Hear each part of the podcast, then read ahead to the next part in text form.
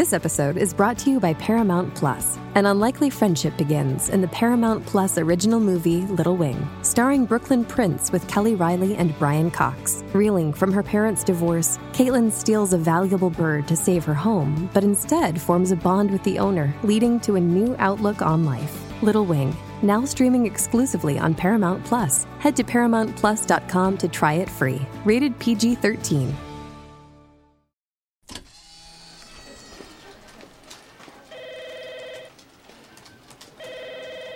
はい、もしもし、東京ポッド許可局牧田スポーツですが、お電話ありがとうございます。東京ポッド許可局プチカシマです。あー、もしもし、東京ポッド許可局のサンキュー達夫です。いつもお世話になっております。東京ポッド許可局、こちらは東京の外れにある事務所、東京ポッド許可局です。暇を持て余した局員たちは今日もおしゃべりが止まりません。さあ、どんな話が飛び出すのでしょうか。ちょっと覗いてみましょう。もしさ、ふたりが先生だったらさ、はい、夏休みの自由研究ってさ、うん、何させる？あ、小学校、中学校、宿題の季節ですね、まだこれ。自由研究嫌だったな。うん、そうだね、うっとうしかったね。本当やだった。自由という名の窮屈さがあったよね。うん、なんだあれ。決めてくれる。何の研究だよね。何の研究だよ。でもさっきスタッフ聞いたら、なんだっけ、小学校さんねん生から甲子園高校野球のスコアブックを取ってたと。うん、いや、それすごいよ。あ、それでいいんだったら俺なんか大人になってからの や, やりたいね。うんうん、大人になってから。まあ、もしくはこういうんでいいんだよって子供に安心させたいね。なるほど。うん。うん。うちのおじさんとかはもう相撲の星取り表全部つけてたって。だからスコアブックと一緒だよね。いいですね、それでいいですよ。自分の好きなものでちゃんと収集できるもんね。そういうことだよ ね, ね、うん、それはすごく理にかなってるよな、うん、そういうことが発見できるだけいいね、うん、でもこしたらさ、小学校の頃さ、研究って何みたいなことだったから、ね、うん、そうですそうですね、うん、困ったもんだよね、あれね。何も教わってないしね。方眼紙とかね、方眼紙あったな。方眼紙あの季節だけ売れるんだよ、あの文房具屋さんもさで、そこになんか丁寧に書くんでね。あったね、方眼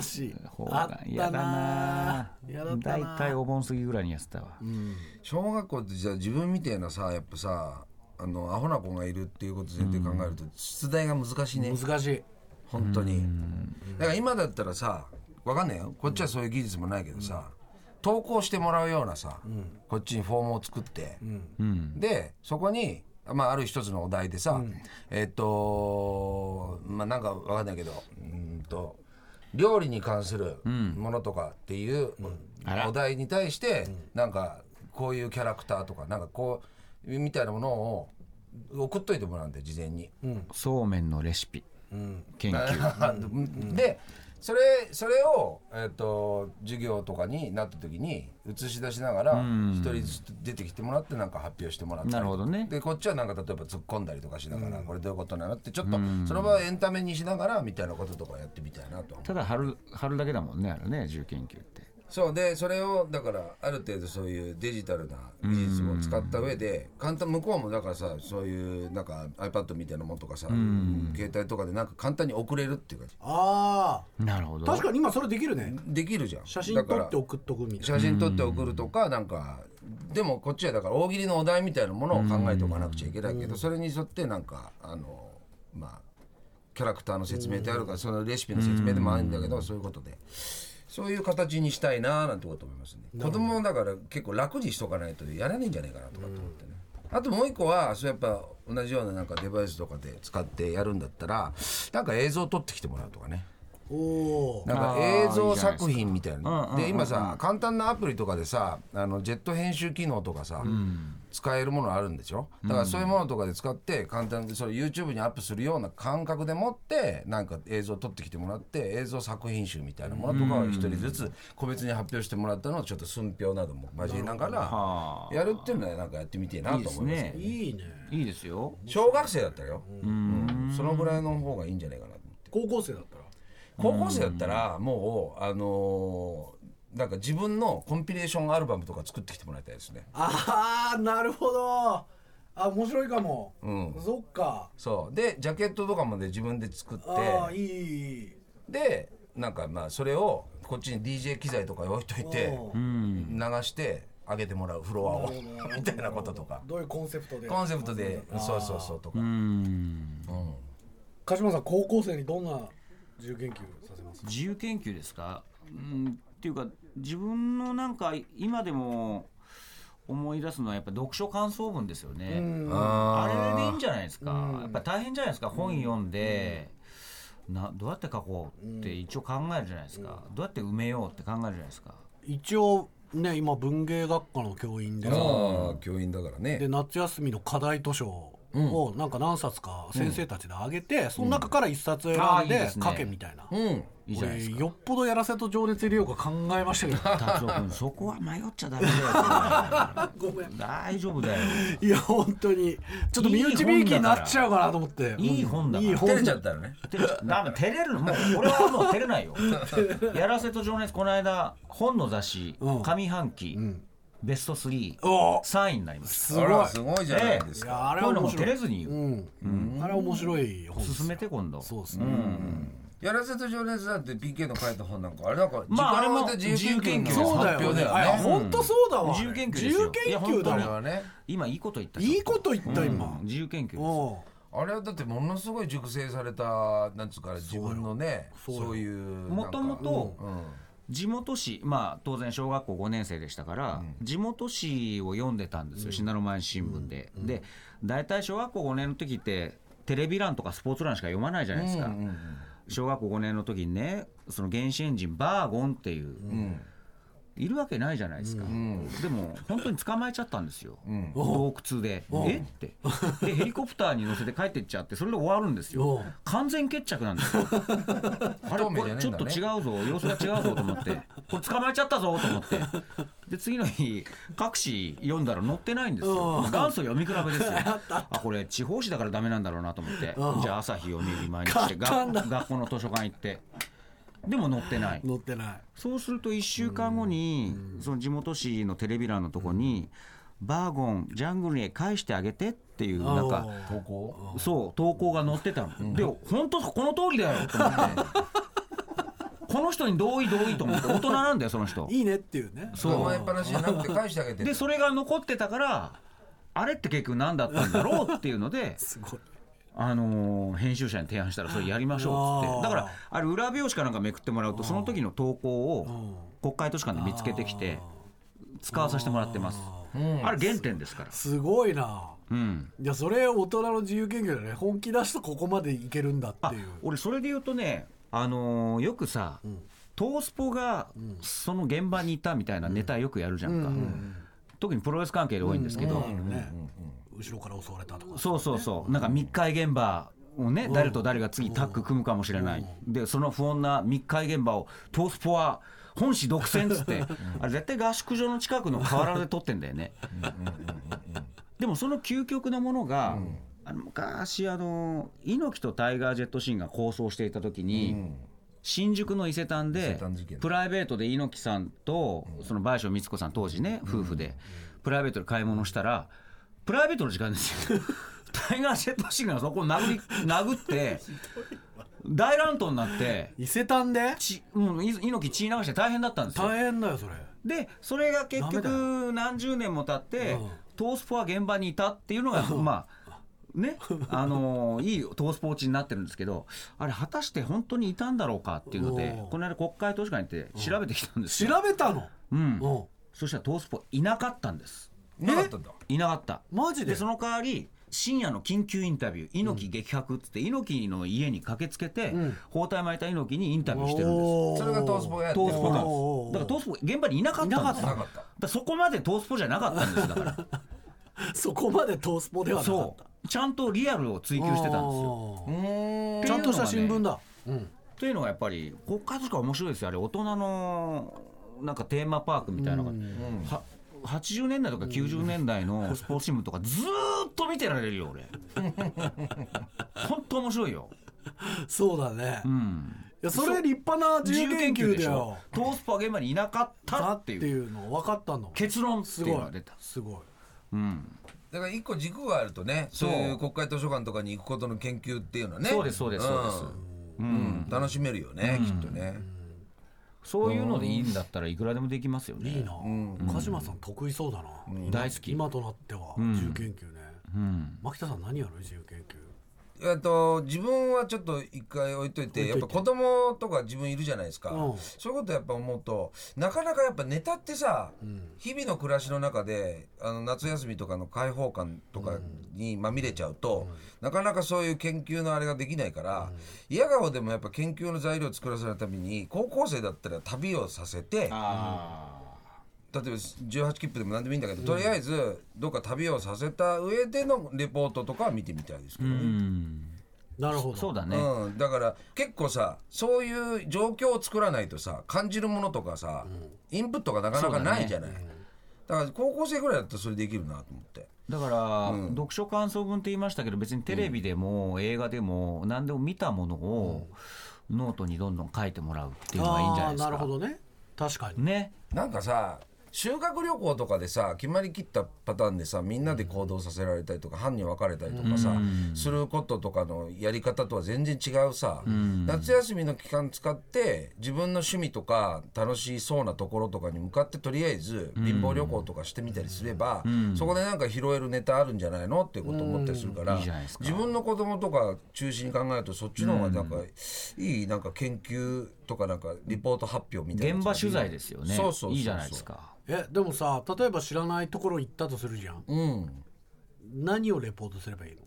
それも自分でやっぱ決めてくんないと。高校生ぐらい難しいよ。こっち与えますかそれ。えー、何何だっていいんですよ。例えばあのなんかディズニーランド行く道中のこととか何でもいいんだけど、うん、あそうでそれが例えば西日本方面から来たりすれば、うん、結構長い距離があったりするわけじゃない、うん、だからそこでうん、別に東京ディズニーランドっていう結果だけではないところに何かいいこぼれ話であるとかいい出会いとか体験みたいなものがあればそういうものとかをそう旅に行って感じたことっていうことを感じたこととかをなんかやる。思いつきました。じゃあその牧田さんに乗ってですね、うんはいうん、ラジオごっこをやればいいんですよ。あーなるほど、中継ごっこ。中継ごっこよく中継ごっこって中継する人って大変でしょ。だってあれ、うん、そのあのー、見た感じをどこを表現するか切り取るかって、うんうん、あれめちゃくちゃ大変でしょ。あれ大変、ね、すげえ大変だなと思って、ね、あれ相当訓練必要ですよね、うん、それをやればいいんじゃないですか。今どこにいて何いて周りがどう、どうなのかとか旅行ついでにじゃないですけど、うん、ディズニーランドの何々さんって言って、うん、振ってあげてズームやさみたいな。そうですそうですで状況を説明して。なるほど、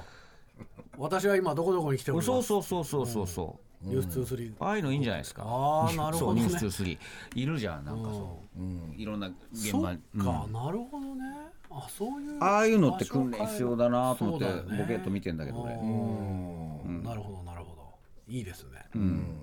例えば俺はやっぱ自分が今やるんだったら研究とかじゃなくても、うん、なんかその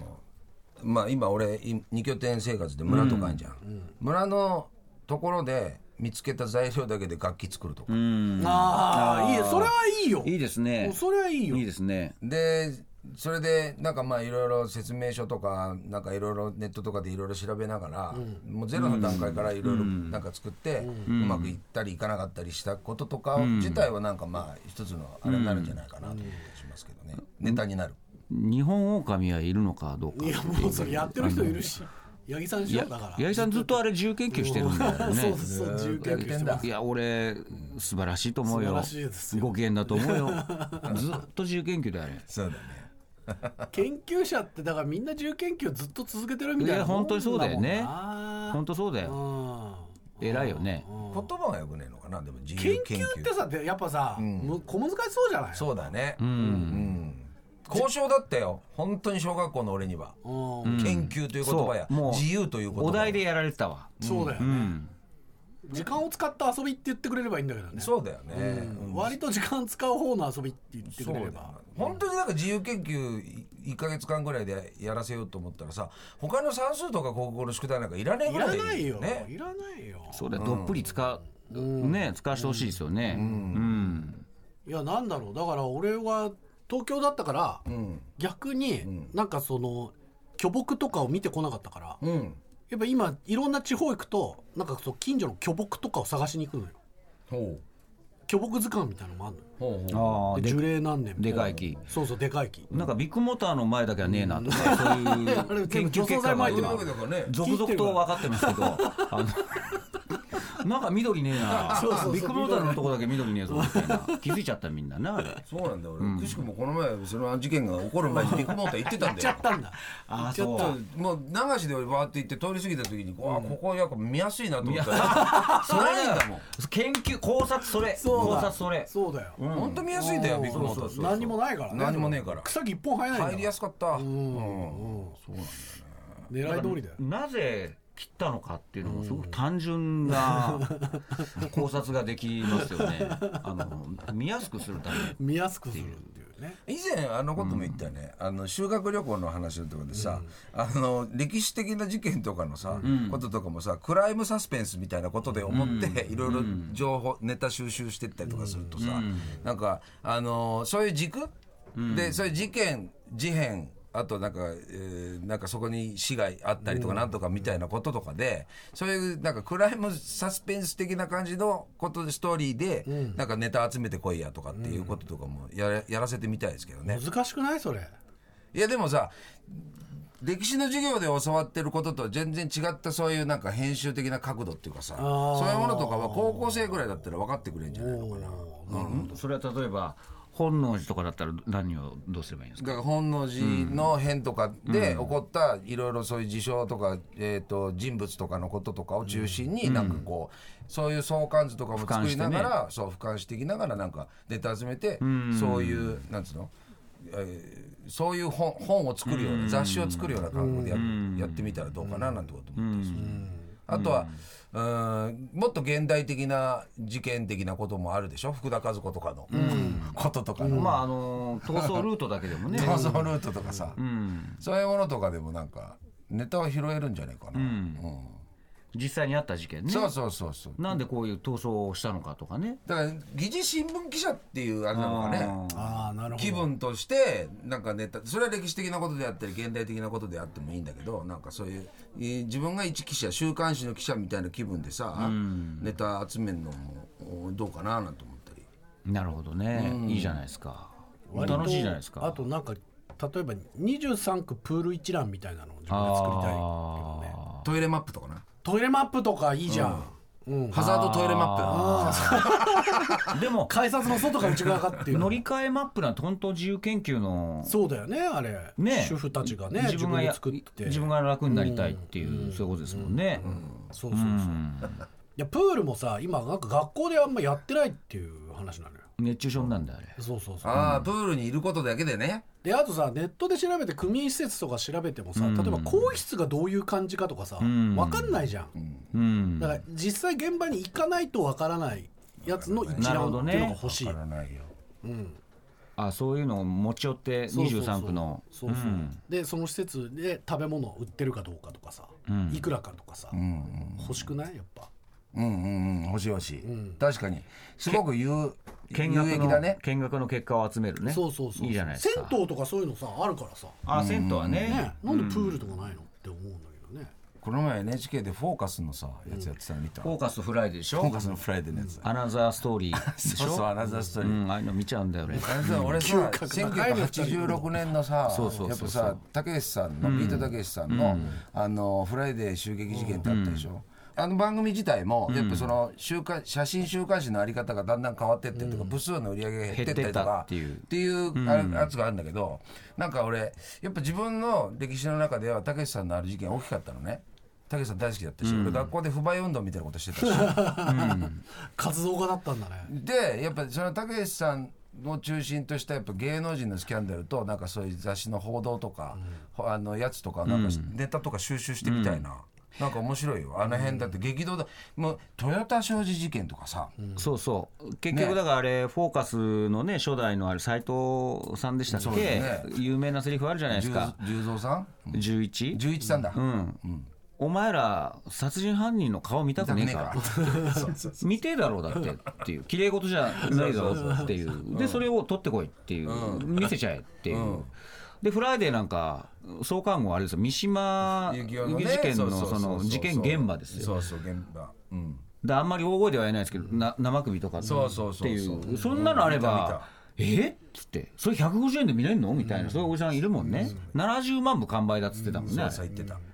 うん、今, 今やる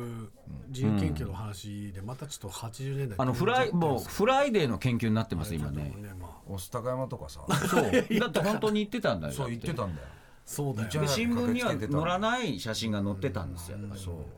でそれを買って見てたんですよね、うん、みんなね、うんうん、そうだよねタイガーマスクの素顔とかね、うんうん、そうそうそうそうそうそうあれなんか懸賞金出してたよね確かに懸賞金まで出てたそれこそ榊原生徒の事件とかもあったそうですそうですそうですそうです起死回生でねね載せてたりとかしてそれでかなり揉めちゃってねそうです回収とかもしてましたもんねそうそう回収するうんエンマってあったよねフォーカスエンマフライデーエンマってあったエンマってありましたなそうだからそういう写真週刊誌のね、うん、研究なんかね、いいじゃないですか、うん、このこの子ちょっと違うなって思う先生が思うかもしれないねなんかなんかスキャンダルとかって言われてるものとか軸になんか調べてみたいなのがいいじゃん、うん、袋、袋閉じの、袋閉じの研究とかね、なんかね、うんうん、あ袋閉じの研究ねでもさ雑誌ってもうさ紙の雑誌なんてもう廃れてきちゃってるからそれだけでも研究のあれになるねいや本当そうですよ、ね、あの文春文春なんて言ってますけど例えば文春も含めていろいろ紙で読んでみるとやっぱり長生きできる秘訣みたいな特集ばっかりだから、うん、やっぱりもう購読者層は高いんだなっていうのは分かりますしね、うんそうだよね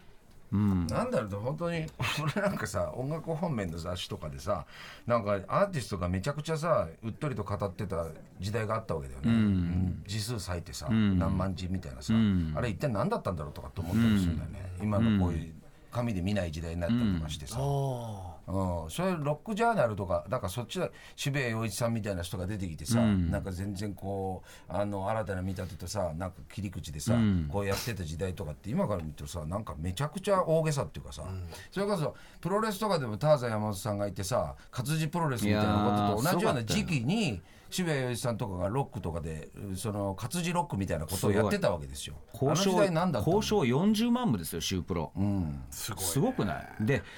次の日買えばいいものを電車賃往復ななひゃくえんかけて買いに行ったんだからちょっとおかしいんだよねでもどでもあの試合をどう見たかっていう答え合わせをしたかったりして、ねうん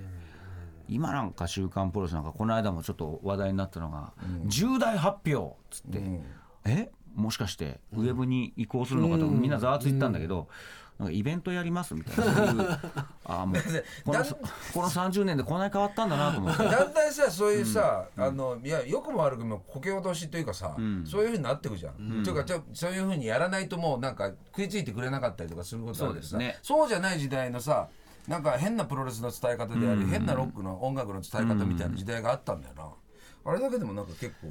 うん、あと重大発表の研究とかねなんかなんかそれこんなしょぼいので重大発表とかやるなよみたいなね大切なお知らせとかなんかあるじゃないですかそれなんかアドバルーン的な感じのものになってるものだけをこう集めて、ね、あと結婚入籍のご報告の仕方研究とかねなんか白い T シャツが一時期流行ってましたよねなんかね確かに、うん、キョンキョンと永瀬さんの結婚式の発表の時に、うん、皆さんこうやってさ、うん、こう手の甲を、うん、あの指輪をこう見せるっていうあれがあったけどさ、うん、それに対してキョンキョンさ、うん、拳をこうやってやったんだよあ, あれもなんか結構これ印象的なんですね。今日は自由研究やるなら論東京ポッド許可局 ティービーエス ラジオキーステーションにマキタスポーツプチカシマサンキュー達夫でお送りしています。